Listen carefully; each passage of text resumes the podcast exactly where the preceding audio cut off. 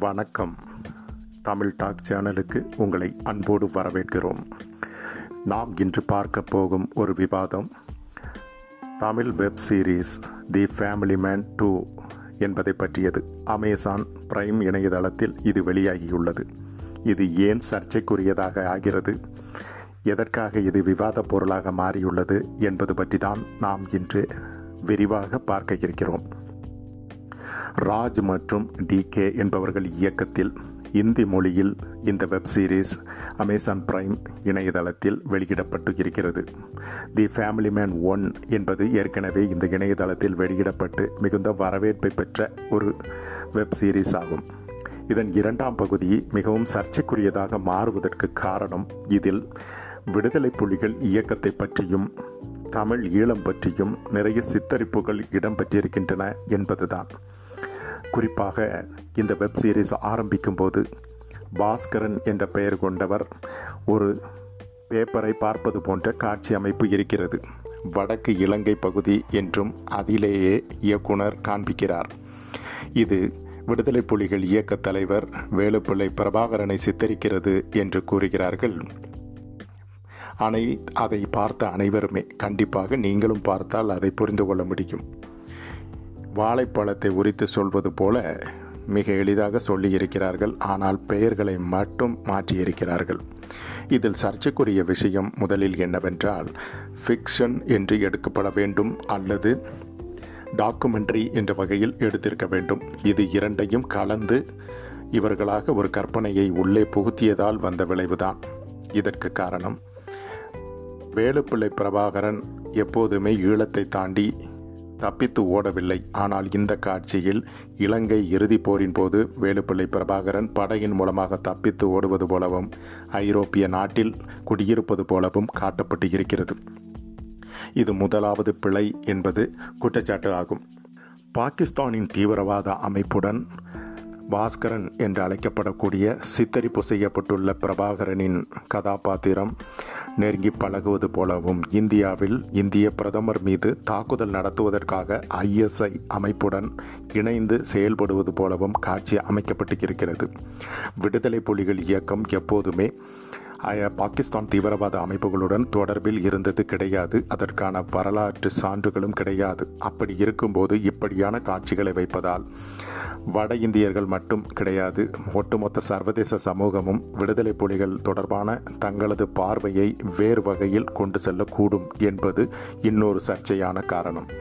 ஏற்கனவே பெங்களூர் போன்ற இடங்களில் தமிழர்களை மட்டம் தட்டுவதற்காக விடுதலை புலிகளா நீங்கள் என்று கிண்டலும் கேலியும் செய்வது இருக்கிறது. இது போன்ற வெப் சீரிஸை பார்த்துவிட்டு வட இந்தியாவிலும் தமிழர்கள் குறித்தான பார்வை வேறு மாதிரி மாறினால் என்ன செய்வது என்ற அச்சம் தமிழர்களிடம் எழுந்துள்ளது. இது எதிர்ப்புக்கான இரண்டாவது காரணம். இன்னொரு பிழையாக இந்த வெப் சீரிஸில் சுட்டிக்காட்டப்படுவது விடுதலை விடுதலை புலிகளின் அவர்கள் வாழ்க்கை முறையை பற்றியது. விடுதலை புலிகள் மது குடிப்பது கிடையாது புகைப்பிடிப்பது கிடையாது என்பது அவர்களுடன் நெருங்கி பழகியவர்கள் கூறியுள்ள வரலாற்று பதிவு.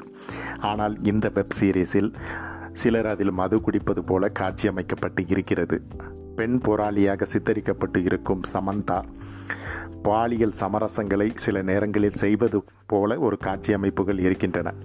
அவர் பஸ்ஸில் செல்லும்போது வேறு ஒரு ஆண் அவரிடம் உரசும்போது அவர் போர்த்து கொண்டு நிற்கிறார் என்பது போலவும் அவர் வேலை பார்க்கும் அலுவலகத்தின் மேனேஜர் அவரிடம் தவறாக நடந்து கொள்ளும்போது அவருக்கு ஒத்துழைப்பு கொடுக்கிறார். பிறகு ஒரு கட்டத்தில் கோபப்படுகிறார் என்பது போலவெல்லாம் காட்சிகள் அமைக்கப்பட்டு இருக்கின்றன. இது பெண் போராளிகளை மிகவும் இழிவாக சித்தரிப்பதாகவும் குற்றச்சாட்டு எழுந்து இருக்கிறது. இன்னொரு சமகால பிரச்சனையை பற்றியும் இதில் விவாதித்து இருக்கிறார்கள். இந்தி திணிப்புக்கு எதிராக தமிழகம் கொந்தளிப்பான சூழ்நிலையில் இருப்பது நாம் அனைவரும் அறிந்ததுதான்.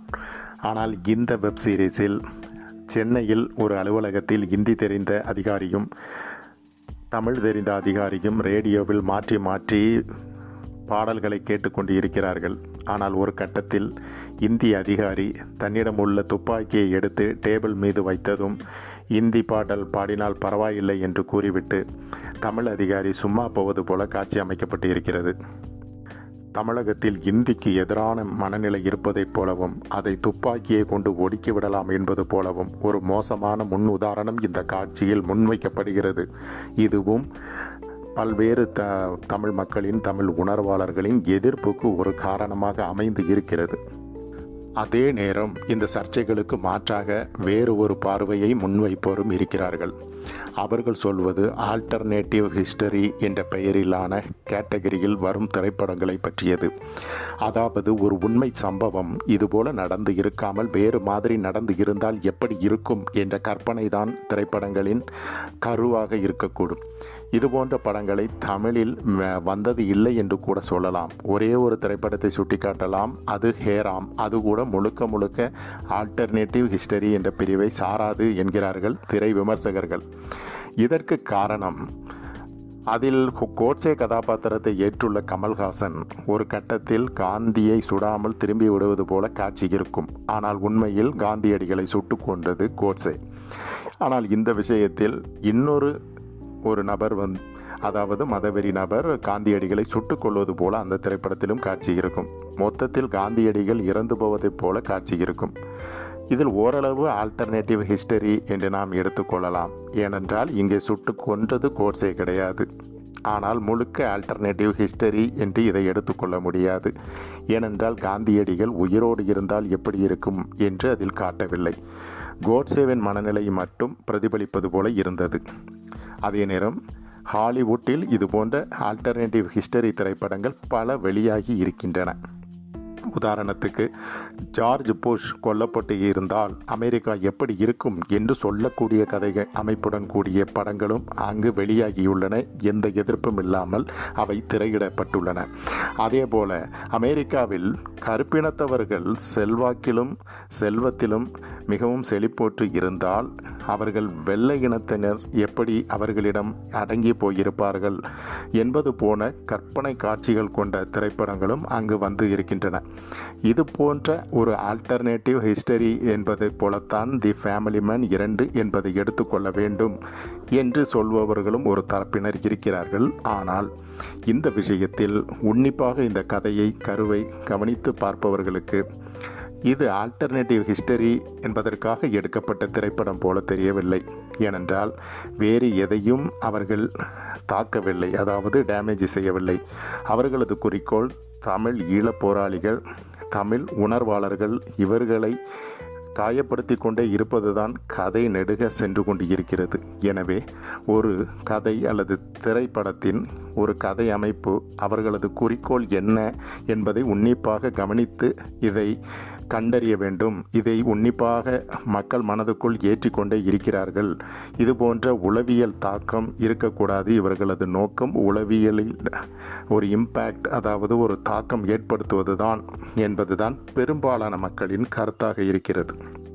உதாரணத்துக்கு ஆயிரத்தி தொள்ளாயிரத்தி தொண்ணூறுகளில் வந்த பெரும்பாலான விஜயகாந்த் மற்றும் அர்ஜுன் ஆகியோர் நடித்த திரைப்படங்களில் பாகிஸ்தான் தீவிரவாதிகள் என்று இஸ்லாமியர்களை சித்தரிப்பார்கள். அவர்கள் காஷ்மீரில் வாழ்வது போலவும் சித்தரிப்பார்கள். இதன் மூலமாக இஸ்லாமியர்கள் மீது ஒரு மறைமுகமாக ஒரு வகையான பயத்தை போஃபியா என்று சொல்வார்களே அது போன்ற ஒரு பயத்தை உருவாக்கும் படங்களாக அது அமைந்தன. ஒரு குறிப்பிட்ட காலகட்டத்தில் ஒரு குறிப்பிட்ட மதத்தினர் மீது மக்களுக்கு ஒரு வகையான அச்சம் எழுவதற்கு இது போன்ற உளவியல் தாக்கங்கள் காரணமாக இருந்தன.